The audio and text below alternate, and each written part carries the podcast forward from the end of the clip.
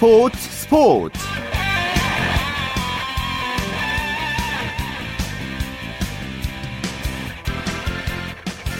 안녕하십니까. 일요일 스포츠 스포츠 아나운서 최시중입니다. 홍명보 감독이 이끄는 한국 축구대표팀이 멕시코에 이어서 미국에 또다시 무득점 완패를 당했습니다. 축구대표팀 미국과의 평가전에서 전반 4분과 후반 15분에 원돌러프스키에게 연속골을 내줬고요. 0대 2로 졌는데요 자, 이로써 대표팀은 미국 전지훈련에서 치른 세 번의 평가전에서 주전이 대거 빠진 코스트리카전에는 이겼지만요. 멕시코의 0대 4로 완패당한 데 이어서 두 경기 연속 무득점 패배를 당했습니다.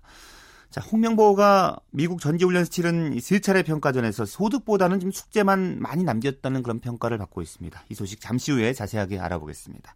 먼저 프로농구 경기 결과 월간 루키의 조현일 기자와 살펴보죠. 조 기자 안녕하십니까? 네, 안녕하세요. 자, 원주 동부는 이제 이충희 감독이 자진 사퇴를 했고요. 오늘 부산 KT와 경기를 가졌는데 또 졌습니다. 네, 아, 동부가 이충희 감독의 이 자진 사퇴 이후에도 연패를 끊지 못하면서 14연패 늪에 빠졌습니다. 아, 팀 역대 최다 연패 신기록인데요. 아, 동부는 홈에서 펼쳐진 KT와의 맞대결에서 77대 65로 아, 패했습니다. 이로써 14연패를 기록한 동부는 여전히 최하위를 벗어나지 못했고요. 또 홈에서 4승 19패라는 아, 믿기 힘든 부진에 빠졌습니다. 예, 하지만 동부 선수들이 그 연패 탈출을 위해서 강한 의지를 보여주긴 했어요. 네, 먼저 경기 분위기를 가져왔습니다. 아, 21대 17로 4점 앞선 채 1쿼터를 마무리했는데요. 아, 2쿼터 들어서도 이 마이클 더니건의 골밑 공략과 또 윤호영의 속공 득점으로 29대 어, 22까지 앞섰습니다. 자, 하지만 그 이후에 KT의 반격을 막아내지 못했는데요. 음, 특히 조성민에게 이 2쿼터에 대량 실점하면서 분위기를 내주고 말았습니다. 요 근래 이 1쿼터 경기력이 가장 좋았던 점을 감안한다면 아, 연패 탈출을 위한 의지가 아, 끝까지 이어지지 않은 부분은 좀 두고두고 아쉬움으로 남을 것 같습니다. 네. 오늘 이런 의지를 보여줬지만은 연패 탈출 못했잖아요. 네. 그 이유를 어디에서 찾을 수 있을까요? 아, 우선 동부는 어, KT를 상대로 매우 약한 팀입니다. 아, 지난 시즌부터 6연패를 기록 중이었는데요. 이 KT 특유의 조직력과 또 조성민 선수의 활약을 막아내지 못하면서 어, 그동안 어려움을 겪었고 결국 오늘 패하면서 KT전 7연패를 떠안고 말았습니다. 예. 자, 오늘 경기 역시 잘 나가다가 아, 한 번에 무너지는 아쉬운 장면이 나왔는데 역시 계속 패하고 있는 팀들에게서 볼 수 있는 자신감 결여가 상당히 커 보였거든요. 이 외곽포를 허용하면서 골밑 수비마저 무너지는 약점을 노출하면서 결국 13연패를 끊는데 실패했습니다. 예. 하지만 이제 윤호영 선수가 가세했잖아요. 네. 자, 동부가 이제 높이는 갖추게 됐기 때문에요. 앞으로 어떤 부분을 좀 더 신경 써야 될까요? 아, 내외곽 공격력을 겸비한 이 윤호영 선수가 가세하면서 이승준의 부상 공백을 메울 수 있게 됐고요. 또 김주성의 부담도 덜 수 있게 됐습니다. 자, 하지만 문제는 이 외곽이 허약하다는 점인데요. 음, 오늘 경기에서도 3점 슛을 3개밖에 넣지 못했습니다. 이 골밑은 뭐 비교적 위력적이지만 이 외곽 선수들과의 연계 플레이가 아, 좀 잘 나오지 않는 약점이 지속되고 있는데 이 박병호나 두경민, 또 박지현 선수가 좀 더 힘을 내야 되지 않을까 싶습니다. 예. 부산 KT 이제 오늘 이겼지만 오늘 경기에 좀 부담스럽긴 했을 것 같아요. 네, 사실 감독이 바뀐 팀과 만나는 음, 첫 상대 좀 부담이 클 수밖에 없습니다. 아, 실제 얼마 전 이 창원 LG도 김동관 감독이 사퇴한 이후에 첫 경기를 치렀던 이 삼성과의 홈 경기에서 8점 차로 역전패했는데요. 자, 그래서 그런지 오늘 KT 경기 출발이 다소 더뎠습니다. 아, 움직임이 굼떴고 손발도 맞지 않은 듯한 인상이 역력했는데요. 예. 자, 하지만 이 쿼터 후반부터 몸이 풀리면서 이 폭발적인 외곽 수를 선보였습니다. 아, 오늘 무려 12개 3점을 터뜨리면서 이 동부의 외곽 수비를 맘껏 공략했습니다. 예. 자, 그리고 최근 상승세 타고 있는 팀이죠. 인천 전자랜드가 안양 KGC 인삼공사 경기를 했습니다. 어떻게 결과가 나왔나요? 네, 안양 KGC 인삼공사가 이 동반 더블 더블을 기록한 오세근과 또 숀 에반스의 활약을 앞세워서 인천 전자랜드를 꺾고 어, 시즌 첫 4연승에 성공했습니다. 아, KGC는 홈에서 열린 5라운드 전자, 전자랜드와의 안방 경기에서 83대 77로 이겼는데요. 아, 오늘 승리로 어, 시즌 첫 4연승에 성공을 했습니다. 또 15승 26패로 이 서울 삼성과 함께 공동 7위로 어, 올라섰는데요. 음, 예. 이 박찬희 가세 이후에 승승장구하고 있는 이 KGC의 상승세 아주 무섭습니다. 그렇군요. 오늘도 접전을 펼치다가 4쿼터에서 승부를 냈어요. 네, 4쿼터 중반까지 양 팀 모두 양보 없는 대결을 벌였습니다. 아, 승부는 4쿼터 들어 갈렸는데요.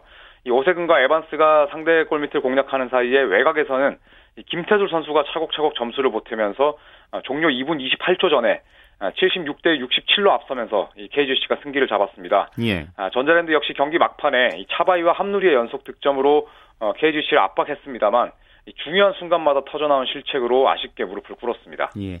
자, 우리 전주 KCC 대 고양 오리온스의 결과도 살펴보죠. 네, 전주 실내체육관에서 열린 KCC와 고양 오리온스와의 이 5라운드 맞대결에서 원정팀 오리온스가 75대 62로 이겼습니다. 아, 최진수가 16점을 올리면서 팀 내 최다 득점을 기록을 했고요. 또 김동욱과 리온 윌리엄스도 24점을 합작을 했습니다. 아, 오늘 승리로 6연승을 달린 오리온스는 아, 시즌 21승째를 거두면서 4위 그룹과의 격차를 줄인 반면에 패한 KCC는 3연패 늪에 빠지면서 9위로 추락했습니다. 예, 말씀해 주신 것처럼 이제 오리온스 6연승이기 때문에요. 트레이드 네. 효과를 좀 톡톡히 본다고 볼 수 있겠죠? 그렇죠. 어, 이 오리온스가 2007년 이후에 에, 처음으로 6연승을 달렸는데요. 자, 무려 2,515일 만에 이룬 쾌거입니다. 4대4 아, 트레이드로, 이 트레이드로 데려온 장재석, 김도수, 또 리처드슨, 임종일 모두 제 몫을 해내고 있고 예. 또 기존의 김동욱이나 최진수 같은 주축 선수들도 좋은 시너지 효과를 내고 있거든요. 아, 이로써 5할 승률로 넘어서게 되는 오리온스인데 내심 4위까지 노려보겠다는 이 추일승 오리온스 감독의 계획이 실현될 수 있을지 또 기대를 모으고 있습니다. 예. 자, 오늘 인삼공사는 이제 계속 승승장구해서 7위까지 올라섰잖아요. 네. 근데 반면에 KCC는 계속 좀 떨어지고 있어서요. 플레이오프와 좀 사실상 멀어진 분위기입니다. 그렇습니다. 오늘 패하면서 KCC가 9위로 떨어졌는데요. 음, 2014년 들어서 원주 동부 다음으로 이 승률이 낮습니다. 아, 플레이오프 진출권인 6위와의 승차가 6경기 반 차이로 더 벌어졌는데 에, 말씀대로 사실상 플레이오프 진출 가능성이 좀 희박해졌다고 볼 수가 있겠습니다. 아, 오늘 강병현 선수와 또 타일러 윌커슨이 서로 언쟁하는 장면도 중계화면에 잡혔거든요. 예. 이 어수선한 분위기를 다 잡는 것이 예, 현재 KCC의 과제가 될 것 같습니다. 예. 여자 프로농구 경기도 있었죠? 네, KB스타즈가 삼성생명을 꺾고 2위 추격의 발판을 마련했습니다. 아, KB는 용인 실내체육관에서 열린 삼성생명과의 원정 경기에서 74대 62로 이기면서 3연승을 달렸습니다. 자, 이로써 신한은행을 반경기 차이로 바짝 추격하게 된 이 KB인데요. 어, 오늘 경기에서 37득점 그리고 9개의 리바운드로 최고의 활약을 펼친 이 모니크 커리 선수와 또 21득점을 합작한 홍아란, 변현아 선수의 공격력이 단연 돋보였습니다. 네, 알겠습니다. 말씀 고맙습니다. 네, 감사합니다. 네, 월간 루크의 조현일 기자와 농구 소식 살펴봤고요. 어, 마이데일리의 강상 기자와 이제 프로배구 V리그 소식 살펴보겠습니다. 안녕하십니까? 네, 안녕하세요. 자, 남자부 현대캐피탈 대 대한항공의 경기가 있었죠. 예상보다 좀 쉽게 경기가 끝났습니다. 예, 만나기만 하면 풀세트나 최소 4세트를 가던 양 팀인데요. 오늘은 생각보다 쉽게 경기가 끝났습니다. 오늘 천안 유승체육관에서 열린 2위 현대캐피탈과 4위 대한항공의 경기에서는 현대캐피탈이 3 완성을 거뒀습니다. 여보세요? 예. 예, 강상 기자 좀 전화를 좀 끊어주시고 다시 한번 걸어주시겠습니까? 지금 전화 연결 상태가 고르지 못하네요. 자, 오늘 남자부 현대캐피탈 대 대한항공의 경기는 현대캐피탈이 3대 0으로 이겼다는 소식까지 강상 기자가 전해 주셨고요. 사실 그동안 두 팀이 만나면 상당히 접전을 펼치는 재밌는 경기였었는데 현대캐피탈이 오늘은 완승을 거뒀습니다. 특히 현대캐피탈은 오늘 상당히 그 각오를 다지면서 뭐 머리도 깎고 선수들이 나와서 경기를 했다고 합니다. 후반기에 그 주춤하고 있던 현대캐피탈 또 그리고 대한항공도 지금 3위 싸움이 치열하게 지금 펼쳐지고 있기 때문에요. 상당히 두 팀 다 승리가 필요한 경기였는데요. 오늘 경기는 현대캐피탈이 지금 완승을 거뒀습니다.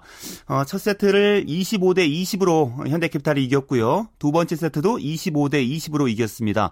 아, 그리고 세 번째 세트는 28대 26으로 어, 듀스 접 전까지 간 그런 경기였지만 현대캐피탈이 승리를 거뒀고요.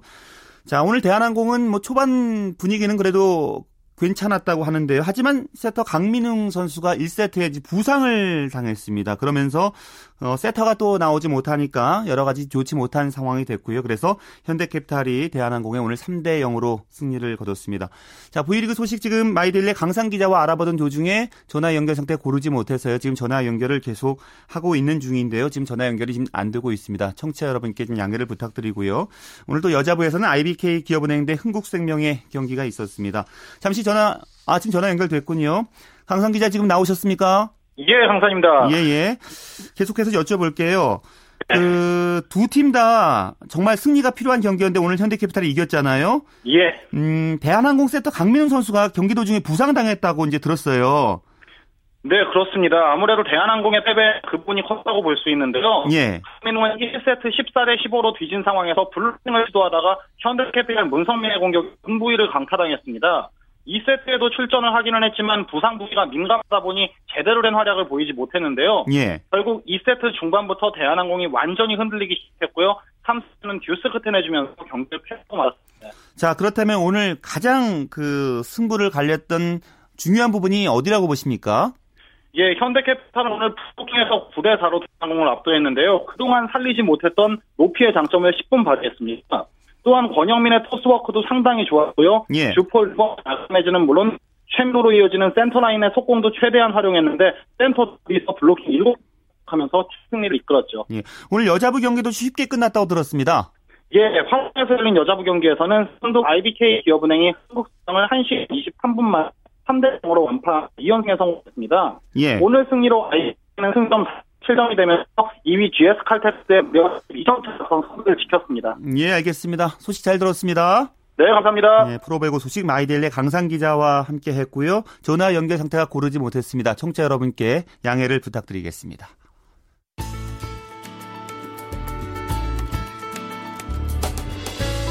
스포츠가 주는 감동과 열정, 그리고 숨어있는 눈물까지 담겠습니다. 스포츠 스포츠 최시중 아나운서와 함께합니다. 네, 국내외 축구 소식 살펴보겠습니다. 스포츠 동아의 윤태석 기자 연결해 보죠. 윤 기자 안녕하세요. 네, 안녕하세요. 자, 우리나라가 이제 오늘 미국 전지훈련 마지막 평가전 치렀는데요. 미국과의 경기 다시 한번 패배 쓴맛을 맛봐야만 됐습니다. 네, 오늘 아침 미국과 평가전에서 2대 0으로 완패하면서 한국이 이제 3주간의 브라질 미국 전지훈련을 마무리했습니다.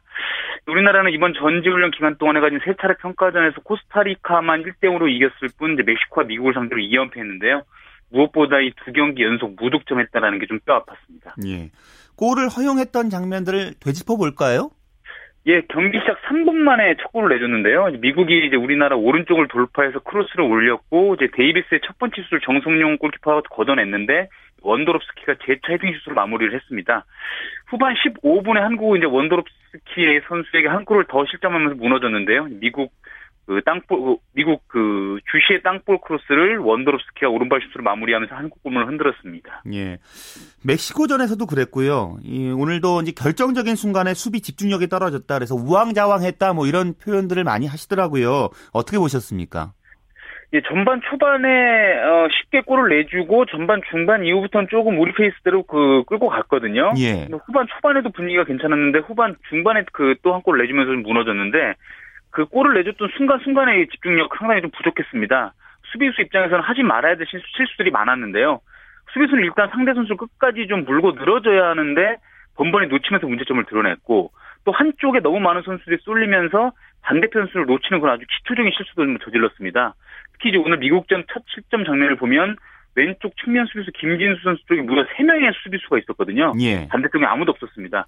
전체적으로 집중력이 부족했다라고 볼 수 있을 것 같습니다. 예. 자, 그리고 공격을 살펴보면 결정적인 장면이 뭐 눈에 띄지는 않았어요. 예, 뭐 전체적으로 좀 답답했다라고 평가할 수 있을 것 같습니다. 이제 공격수들이 사, 그 상대 직공간으로 좀 파고 들면서 상대 수비수들 계속해서 괴롭혀야 찬스가 나는데 그런 모습이 거의 보이지 않았고요. 또 공격 루트도 상당히 좀 단순했습니다.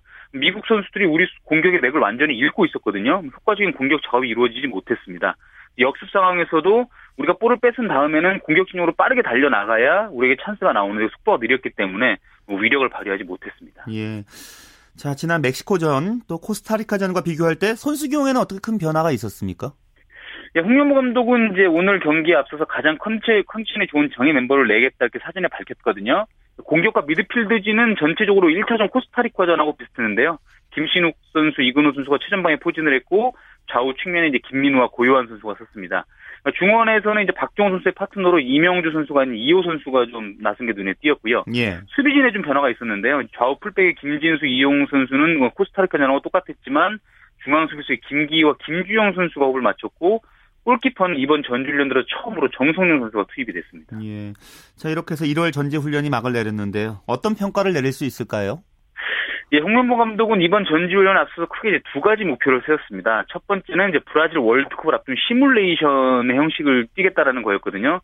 강도 높은 체력 훈련 그리고 그, 그 3일 간격으로 이어진 스타일의 평가전은 본선 일정하고 좀 비슷했습니다. 이 첫 번째 목표에서는 어느 정도 좀 성과가 있었다고 보여지고요. 두 번째 목표가 좀 아쉬웠는데 두 번째 목표는 국내파 선수 중에서 옥석을 가려내겠다라는 것이었는데 이 부분은 좀 실패했습니다. 국내파 선수 중에 사실상 크게 눈에 띄는 선수가 없었고 기대를 모았던 선수들도 좀 기대에 못 미쳤습니다. 그래서 그런가 이제 1월 전지훈련에 그 무용론이 제기되고 있는 걸로 알고 있어요. 예, 이제 국가대표팀에 점점 해외파 선수의 비중이 많아지면서 이제 해외파 선수들이 참가할 수 없는 1월 3주간의 전지훈련이 큰 의미가 없다 이제 그런 이야기인데요. 뭐 일견 일리가 있는 주장입니다. 특히 이제 국내파 선수들도 이 기간 동안에 최상의 컨디션이 아니라 몸을 끌어올리는 시기이기 때문에 예. 평가전에서 가벼운 몸놀림을 보이지 못할 것이라는 점도 어느 정도 예상이 됐고 또 소속팀 입장에서도 굳이 이런 훈련을 그 대표팀에 차출돼서 보내야 되는지 소속팀 소속팀 입장에서 좀 불만이 있을 수 있고요. 예. 앞으로 이런 일이 계속 반복될 가능성이 큽니다. 지금 같은 추세로 보면 대표팀에서 그 유로파의 비중은 상당히 앞으로 점점 늘어난다고 봐야 될 것 같거든요. 예. 조금 더 효율적으로 이 1월 3주간의 동계 전지훈련을 소화할 수 있는 방안 축구협회 차원에서 좀 고민해볼 필요는 음. 있을 것 같습니다. 그런데 이제 내용과 결과가 워낙 좀 실망스러워서요. 예. 해외파 선수들 합류하면 뭐 어떻게 달라질지에 대한 좀 의문도 좀 제기가 되고 있어요. 예, 뭐 유로파 선수들이 그립다, 뭐 필요하다 이런 비판 충분히 뭐 일리가 있습니다. 그리고 또 유로파 선수들이 합류하면 분명히 우리나라 대표팀이 조금 더 나아진 모습, 달라진 모습 보일 거라는 것도 당연한 건데요. 하지만 그렇다고 해서 국내파 선수들이 뭐 대표팀 내에 필요 없다 혹은 국내파 선수들이 뭐 유로파 선수들에 비해 무능하다 이런 논리는 좀 곤란할 것 같습니다. 예. 아무리 유로파 선수들이 베스트 11으로 나간다 하더라도 그 뒤를 받쳐주는 선수들 그게 이제 지금 같아서는 국내파 선수들이 더 확률이 높은데요. 예. 벤치 멤버들이 부실하면 절대 좋은 성적을 낼 수가 없거든요. 이제 홍 감독이 대표팀 지봉을 잡고 가장 먼저 유로파, 국내파 이런 벽을 좀 해소하는 데 중점을 뒀고 어느 정도 성과를 분명히 거뒀는데요. 예. 이번 전주년 기간 동안에 좀 부진한 모습을 보이면서 다시 뭐 일부 언론이나 여론에서 이런 편가르기 혹은 한쪽을 일방적으로 매도하는 그런 분위기가 나오고 있는데 예. 이런 분위기는 좀 삼가야 될 것 같습니다. 예, 알겠습니다. 자, 그리고 유럽파 선수들 가운데는 이제 박주호 구자철 선수가 마인츠 승리를 이끌었어요. 예, 우리나라 한국인 듀오가 나란히 결승골 추가골을 터뜨렸는데요. 이제 마인츠와 프라이부르크와의 경기에서 중앙 미드필더로 나선 박주호 선수가 전반 24분 선제 결승골을 넣었고요. 구자철 선수는 후반 13분에 교체 투입이 돼서 종료 4분 전에 왼발 그 슛으로 승리의 쐐기를 박는 추가골을 넣었습니다. 예, 이 멋진 두 골은 어떻게 들어갔습니까? 예, 모두 왼발 슛이었는데요. 이제 박조 선수는 중거리 슛이었습니다. 페널티 지역 중앙에서 강력하게 때린 볼이 상대 수비 맞고 굴절되면서 골키퍼 키를 넘겨버리면서 그대로 이제 골문 안으로 들어갔고요. 예. 구자철 선수의 슛은 정말 말 그대로 그림 같았습니다. 문전 정면에서 볼을 받은 뒤에 상대 수비수를 완벽하게 제쳤고 왼발 가마차기 슛으로 골키퍼가 뭐 꼼짝도 할 수 없는 그 골문 왼쪽 구석으로 정확하게 들어갔습니다. 예. 다른 분데스리가 팀에 소속돼 있는 우리 선수들 활약은 어땠나요? 예, 레버쿠젠의 손흥민 선수 슈투트가르트전에 선발 출전했는데 공격 포인트는 없었습니다. 이제 그 레버쿠젠이 2대 1로 역전승을 했는데 손흥민 선수가 오른발 강슛을 한번 때린 적이 있었거든요. 골키퍼 1대1 상황이었는데 크로스바를 아주 때리고 그 나온 장면이 아주 아쉬웠습니다. 같은 팀의 류승우 선수는 결장을 했고요. 자, 아우크스부르크의 지동원 선수는 브레멘전 후반 중반 교체로 들어갔고 역시 공격 포인트는 없었습니다. 이제 같은 팀 홍정호 선수는 결장을 했고 아우크스부르크가 3대 1로 이겼습니다. 예. 자, 영국 프리미어리그에서 뛰고 있는 우리나라 선수들 어떤 모습 보여줬습니까? 예, 뭐 단연 썬덜랜드의 기성용 선수가 뭐 눈에 확 띄었는데요. 예. 어젯밤에 썬덜랜드와 뉴캐슬의 이제 타인 위어 더비가 열렸거든요. 이 더비는 이제 어, 불과 10마일밖에 떨어지지, 떨어져 있지 않은 두 도시, 잉글랜드 북동부 두, 북동부 두 도시의 라이벌전인데 아주 뭐 전통의 라이벌전입니다. 또 어젯밤 경기가 150번째 더비 경기였는데요. 승자는 썬덜랜드였고, 썬덜랜드가 3대0 완승을 거뒀고, 기성용 선수는 풀타임 출전하면서 무려 97%의 그 패스 성공률 기록하면서 승리를 이끌었습니다. 그렇군요. 자, 그리고 박주영 선수가 이제 와포드로 임대 이적했잖아요. 네. 내일 새벽에 와포드 경기가 있을 예정인데 어떻게 경기의 모습을 보이게 될까요? 예, 이제 앞으로 한 2시간 반 정도 후면 자정에 이제 와포드와 이제 브라이튼 앤드 호브 알비온의 챔피언십 경기가 열리는데요. 예. 박주영 선수가 선발보다는 아무래도 교체 명단에 들지 않을까 생각이 들고요. 이제 와포드가 박주영 선수를 6개월 단기 입대는 임대했다는 것은 그만큼 빨리 그 써먹겠다는 얘기거든요. 그렇죠. 박주영 선수 컨디션만 허락이 된다면 빠른 시간 안에 데뷔전을 칠 것 같습니다. 네, 박주영 선수 뛰는 모습 보고 싶습니다. 네. 예, 말씀 고맙습니다. 예, 고맙습니다. 네, 스포츠 동아의 윤태석 기자였고요. 스포츠 기록 실시간으로 이어집니다. 스포츠 평론가 신명철 씨와 함께하죠. 안녕하세요. 네, 안녕하십니까. 자, 아시안 게임에 얽힌 기록 벌써 74년 9월 이란에서도 테란 경기를 이제 알아볼 차례가 됐잖아요. 네. 네, 7회 아시아 경기 대회였는데요. 그 아시아 스포츠 판도가 참 크게 출렁인 대회였다고 들었거든요. 네. 어떤 일이 있었습니까? 네, 그 대회는 이제 아시아 경기연맹 AGF, 지금의 이제 아시아올림픽 평의 OC의 전신이 되겠죠. 그때 가명한 나라가 26개였는데, 사우디아라비아, 아라비아를 뺀 25개 나라가 참가해서, 당시로는 가장 많은 국가가 출전을 했고요. 게다가, 아, 직전 대회는 1970년 제6회 방콕 대회는 여러, 9개 나라 출전했었습니다. 게다가 이제 아시아 경기대회에 처음으로 나선 나라가 이제 오늘날의 세계적인 스포츠 공룡이 된 중국, 그리고 북한, 바레인, 이라크, 쿠웨이트, 라오스, 몽골 이렇게 일곱 개 나라나 됐습니다. 예. 뭐 다 들어서 아시겠습니다만 이들 나라들이 이 대회 1974년 대회 이후 아시아 스포츠 판도에 상당한 그 변화를 예고하고 있는 그런 나라들이거든요. 그렇죠. 네, 그래서 이제 특히 중국의 경우는 우리가 이 대회 이후 상황을 또 계속 이제 지켜봐야 되지 않겠습니까? 그렇죠. 예, 그리고 이 대회에서는 그런 어떤 그 새로운 어. 국가들도 많이 출전을 했지만 종목도 역대 최다인 16개 그리고 189개 82개 세부 종목이 펼쳐졌습니다. 음, 상당히 규모가 커졌다는 걸 알 수 있는데요. 그렇습니다. 우리도 역시 최다 선수단이 참가했다면서요. 예, 우리나라는 15개 종목에 임원 54명, 선수 177명 등 231명. 어, 굉장히 큰 규모지 않습니까? 그렇죠. 예, 선수단을 파견했습니다. 그런데 이 대회를 앞두고 우리나라는 레슬링에 강한 그 대회 주최국인 이란, 또 터세도 꽤 있었을 거로 미리 예상을 좀 했었고요. 또 이 테란이 우리 축구 대표팀이 자주 그 원정을 갑니다만 고지되지 않습니까? 예, 거기에 대한 적응 문제 그리고 또 전력을 뭐 거의 드러내지 않고 있었던 당시만 해도 중국 그리고 북한 이런 나라들이 참가하는 여러 요소 때문에 성적에 대한 확신을 가질 수 없었어요. 예. 실제로 우리나라는 금메달 16개, 은메달 26개, 동메달 15개로 일본 뭐 그 다음에 이란 뭐 이런 저 중국 이런 나라들에 의해서 4위로 물, 물러났거든요. 그러니까 상당히 그 대회에서는 우리가 많이 좀 흔들렸다고도 볼 수도 있겠어요. 왜냐하면 이 대회에 앞서서 우리나라는 2회 연속 종합 2위를 기록하고 있다는 내용 지난 시간에 말씀드렸었지 않습니까? 예. 예, 이런 측면에서 보면 이 대회는 말 그대로 아시아 스포츠 판도가 상당히 아. 출렁인 그런 대회가 된다 이렇게 말씀드릴 수 있겠고 결과적으로 보면 이 중국이 이 대회에 등장한 것도 뭐 큰 변수였지만 이란의 경우는요, 레슬링이 굉장히 강한 건 다들 알고 계시지 않습니까? 예. 예 자유형과 그레코로망에 걸친 20개의 금메달 가운데 이란이 그 휩쓸어간 금메달이 무려 14개입니다. 오. 그러니까 예, 이란이 이 대회에서 이렇게 약진할 수밖에 없었던 그런 배경이 되겠습니다. 그렇죠. 네. 70년대에도 이제 2위를 했었는데 4위로 떨어졌는데요. 어, 예, 그렇습니다. 거기는 이제 결정적으로 이제 중국이 처음으로 출전을 했고 이란이 레슬링에 기반해서 이제 약진한 그런 결과가 복합적으로 작용한 네. 거죠. 1974년 대회는 마라톤 경기가 왜 없었나요? 네, 이거 정말 그 아마 스포츠 여러분들 아시는 분들은 참 신기하다. 왜 마라톤이 없지? 국제종합 경기대에서 이럴 텐데요. 그 역사적 배경을 조금만 살펴보시면 아실 수 있을 거예요. 마라톤은 기원전 490여 년에 그리스하고 페르시아 전쟁에서 그리스가 이긴 데서 출발한 종목이라는 거 아마 스포츠 좋아하시는 분들 대부분 알고 계시지 않나요? 예. 그, 그 이겼다는 승전보를 전하는 그 군인이 막 뛰어간 그게 마라톤 표원이고 뭐 그 거리가 대충 한 요즘에 42.19km인데 실제로는 그 거리가 아니라는 게 정, 설이죠 예. 어쨌든 그 전쟁에서 패한 페르시아의 전통을 이어받은 나라가 바로 이란 아닙니까? 그렇죠. 예, 그런 이유 때문에 마라톤은 이 대회에서 열리지 않았습니다. 그래서 어, 하여튼 뭐 올림픽이라든지 아시안 게임이라든지 이런 여러 국제 종합 경기대에서 마라톤이 빠진 아주 특별한 어. 대회로 이 대회가 남아 있습니다. 정말 국제적인 환경 때문에 종목이 없어지기도 하고 그렇군요. 예. 그렇습니다. 예. 네. 근데 우리가 워낙 그 복싱을 잘했었잖아요. 네. 근데 이 대회는 이제 4위를 하긴 했어도 역도가 상당히 그 메달 레이스에 큰 힘이 된 대회였다면서요? 예, 뭐 복싱도 열 어, 상당히 많은 금메달 가운데 우리가 16개 앞에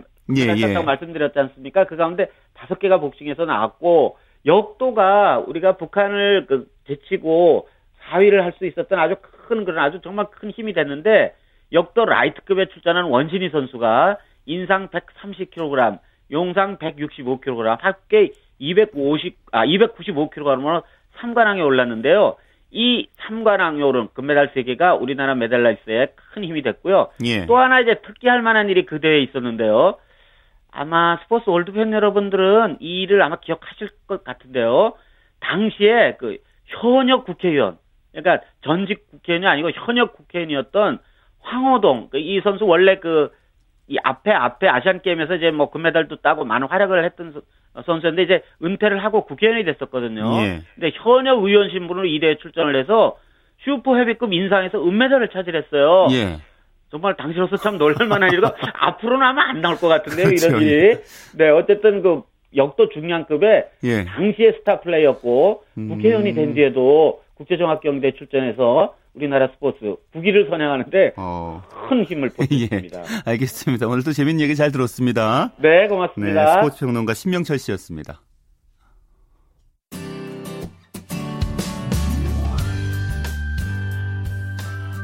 스포츠를 듣는 즐거움. 스포츠, 스포츠.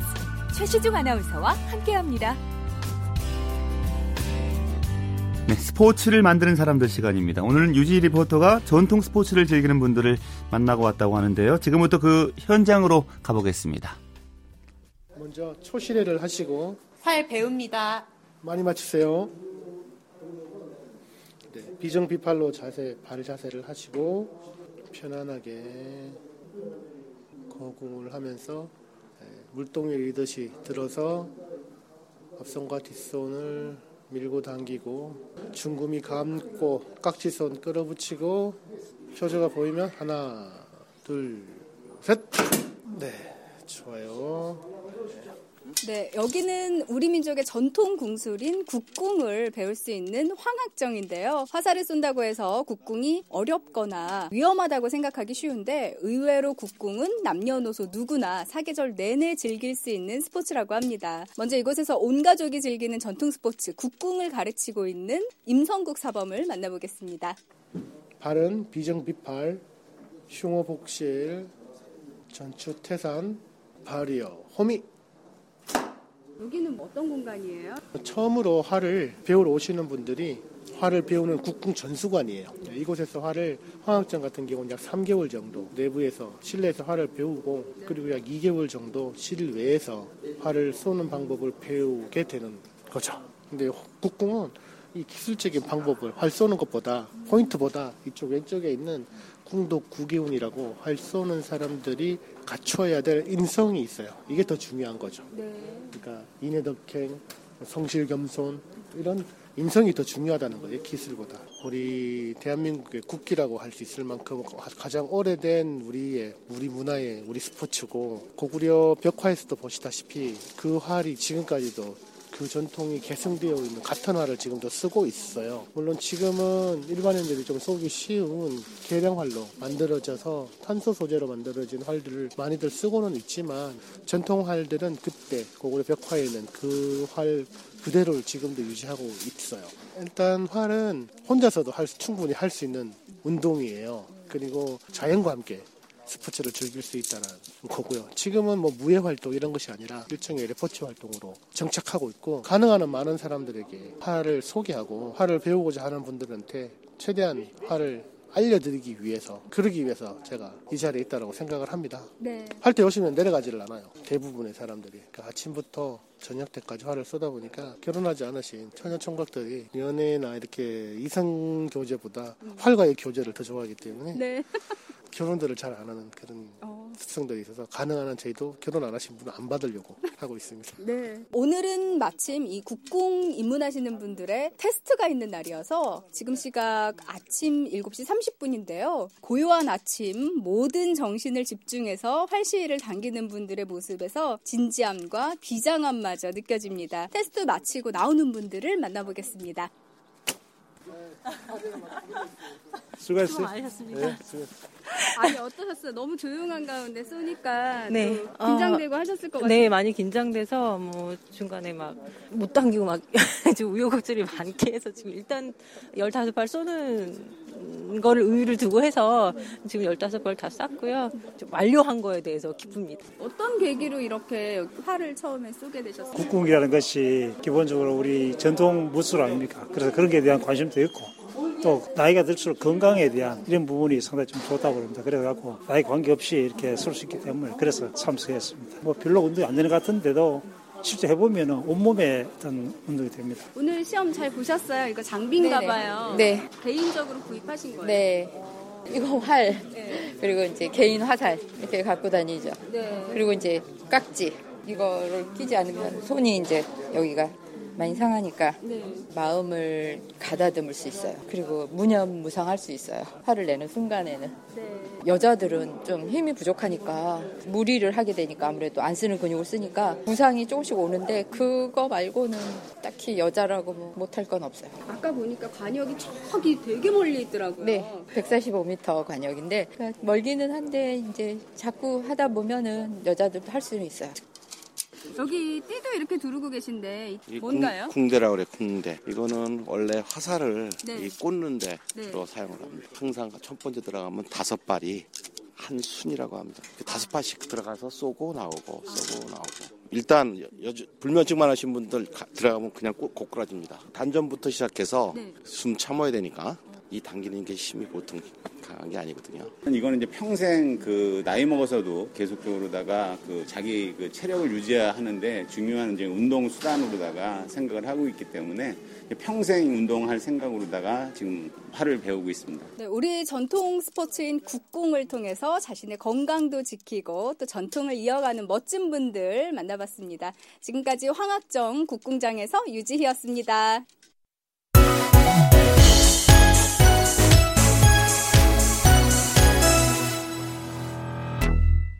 네, 주간 취재 수첩 시간입니다. 경향신문 김세훈 기자와 이 시간 함께하고 있는데요. 자, 김 기자가 현재 그 동계올림픽이 펼쳐질 러시아 소치에 가 있습니다. 그래서 주말마다 이번 주부터는 김세훈 기자 통해서 소치 동계올림픽 소식을 들어보겠습니다. 자, 오늘 어떤 소식 준비했을지 궁금한데요. 김 기자 잘 도착하셨나요? 네, 안녕하세요. 경향신문 김세훈입니다. 예. 이제 소치 올림픽 일주일도 남지 않았고요. 우리나라 대표팀 분진도 어제 소치에 도착했잖아요. 네, 올림픽 개막이 우리 시간으로 토요일 새벽 1시 14분, 여기 현지 소치 시간으로는 금요일 밤 8시 14분입니다. 아직 일주일도 남지 않았는데요. 소치 올림픽에 출전하는, 출전하는 우리나라 선수단 본단이 어제 이맘때입니다. 전 세계를 타고 러시아 소치의 아들레르 공항에 도착을 했습니다. 모두 선수 모두 64명 등에서 소치에 도착을 했는데요. 경기를 치를 선수단이 소치에 들어온 게 이번 이게 처음입니다.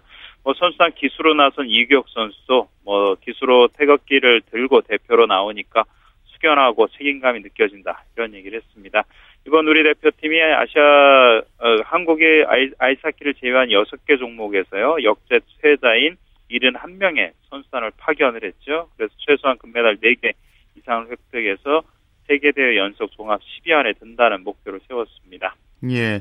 자, 이상화 선수 이제 네덜란드에서 대회 치르고 이제 소치 도착하는 걸로 알고 네. 있는데 들어왔나요? 네, 아직 들어오지는 않았습니다. 이상화나 모태범이나 이승훈 선수가 지금 네덜란드 히렌벤에서 네덜란드 오픈을 출전을 했어요. 그래서 이상화는 뭐 500m 1위, 그리고 이승훈 선수는 5,000m, 아, 남자 3,000, 3000m에 실전 점검을 했는데 2위, 그리고 남자 단거리의 간판인 모태범 선수는 남자 1000m에서 8위 뭐 이렇게 그치고 지금 비행기를 타고 들어오는데 아직 모습은 드러내지 않고 있습니다. 일단은 뭐 원래는 좀 있다가 들어올 예정이었었는데 하루 정도 늦게 들어올 예정이었었는데 컨디션 조절차 일찍 조금 들어왔습니다. 그래서 이제 들어오게 됐고요. 그리고 쇼트트랙 대표팀도 이제 5일 날 들어오게 됩니다. 지금은 어, 프랑스에서 해발 1800m 고지에 훈련을 하고 있거든요. 어, 쇼트트랙 선수단도 5일쯤 들어오게 되고 김연아 선수를 비롯한 피겨 스케이팅 선수가 12일 도착하면 우리나라 대표팀의 모든 선수단이 도착하게 됩니다. 예. 이상화 선수가 지금 큰 인기를 끌고 있습니다. 뭐 아시다시피 지금 언론을 뭐 AP라든지 스포츠 일러스트레이티드라든지 이런 세계 유수의 언론들도 이상화 선수와 김연아 선수가 뭐 무조건 금메달 딸 거다 이런 얘기도 하고 있고요. 소치 동계올림픽 조직위원회도 역시 같은 전망을 내놓고 있습니다. 예. 이상호 선수가 뭐 컨디션 조절 잘 하고 와서 이제 이제 500m하고 1000m 뛰게 되는데요. 그때 앞으로도 한 8일 정도, 9일 정도 남았으니까 그때까지 현지 빙질이다 이런 거 이런 거를 점검하면서 컨디션을 잘 조절했으면 합니다. 예. 자 그리고 러시아 대표로 이제 올림픽 나서는 선수죠. 안현수 선수가 소치에 와 있다면서요? 네, 어, 우리 시간으로 오늘 새벽에 소치 아들레르 공항에 도착을 했는데요. 우리 국내 취재진들이 가서 인터뷰를 좀 하려고 했는데 뭐 죄송합니다라는 말만 남기고 인터뷰를 하지 않고 바로 떠났습니다. 아마 뭐 우리 대표팀이 아니라 이제 러시아 대표팀의 입장으로 러시아 대표팀 단복을 입고 뭐 트레이닝복을 입고 소치 공항에 들어오니까 아마 좀 말하는 게 좀 불편했을 거라고 생각이 되는데요. 지금 안윤 선수가 뭐 지금 나이는 29이나 됐고 하지만 뭐 컨디션은 지금 상당히 좋은 컨디션을 보이고 있습니다. 뭐 이번 시즌 월드컵을 치르고 나서도 500m에서 월드컵 랭킹 1위에 올랐고 뭐 그 외 1000m나 1500m나 남자 계주에서도 러시아가 모두 다 어, 메달권에 들어가고 있거든요. 그러니까 안윤 선수 입장에서도 뭐 본인이 이제 부상으로 2010년도 밴쿠버 올림픽에 뛰지 못했던 그런 아쉬움을 털어낼 수 있는 기회를 잡았습니다. 어쨌든 뭐 안윤 선수 입장에서 좋은 성적을 내면 좋지만 또 우리나라 선수들이 그만큼 안윤 선수 때문에 메달을 많이 따지 못할 거도 생각하면은 또 다소 걱정이 되기도 합니다. 예. 자, 지금부터 소치 분위기 좀 여쭤볼게요. 일단 날씨는 어떻습니까? 네. 어, 오늘 보통 한 오전 0도 안팎입니다. 그러니까 오전 뭐 영하 2도 정도 내려갈 때도 있고요. 그보다 조금 높을 때도 있고요. 낮 기온은 영상 8도에서 10도 정도 사이가 지금 오가고 있는데요. 아침엔 좀 쌀쌀하고 좀 추기 찬 기온이 좀 많이 느껴지고 낮에는 바람도 조금 붑니다. 그러니까 실제보다 체감 온도가 조금 더 낮은 그런 느낌이고요.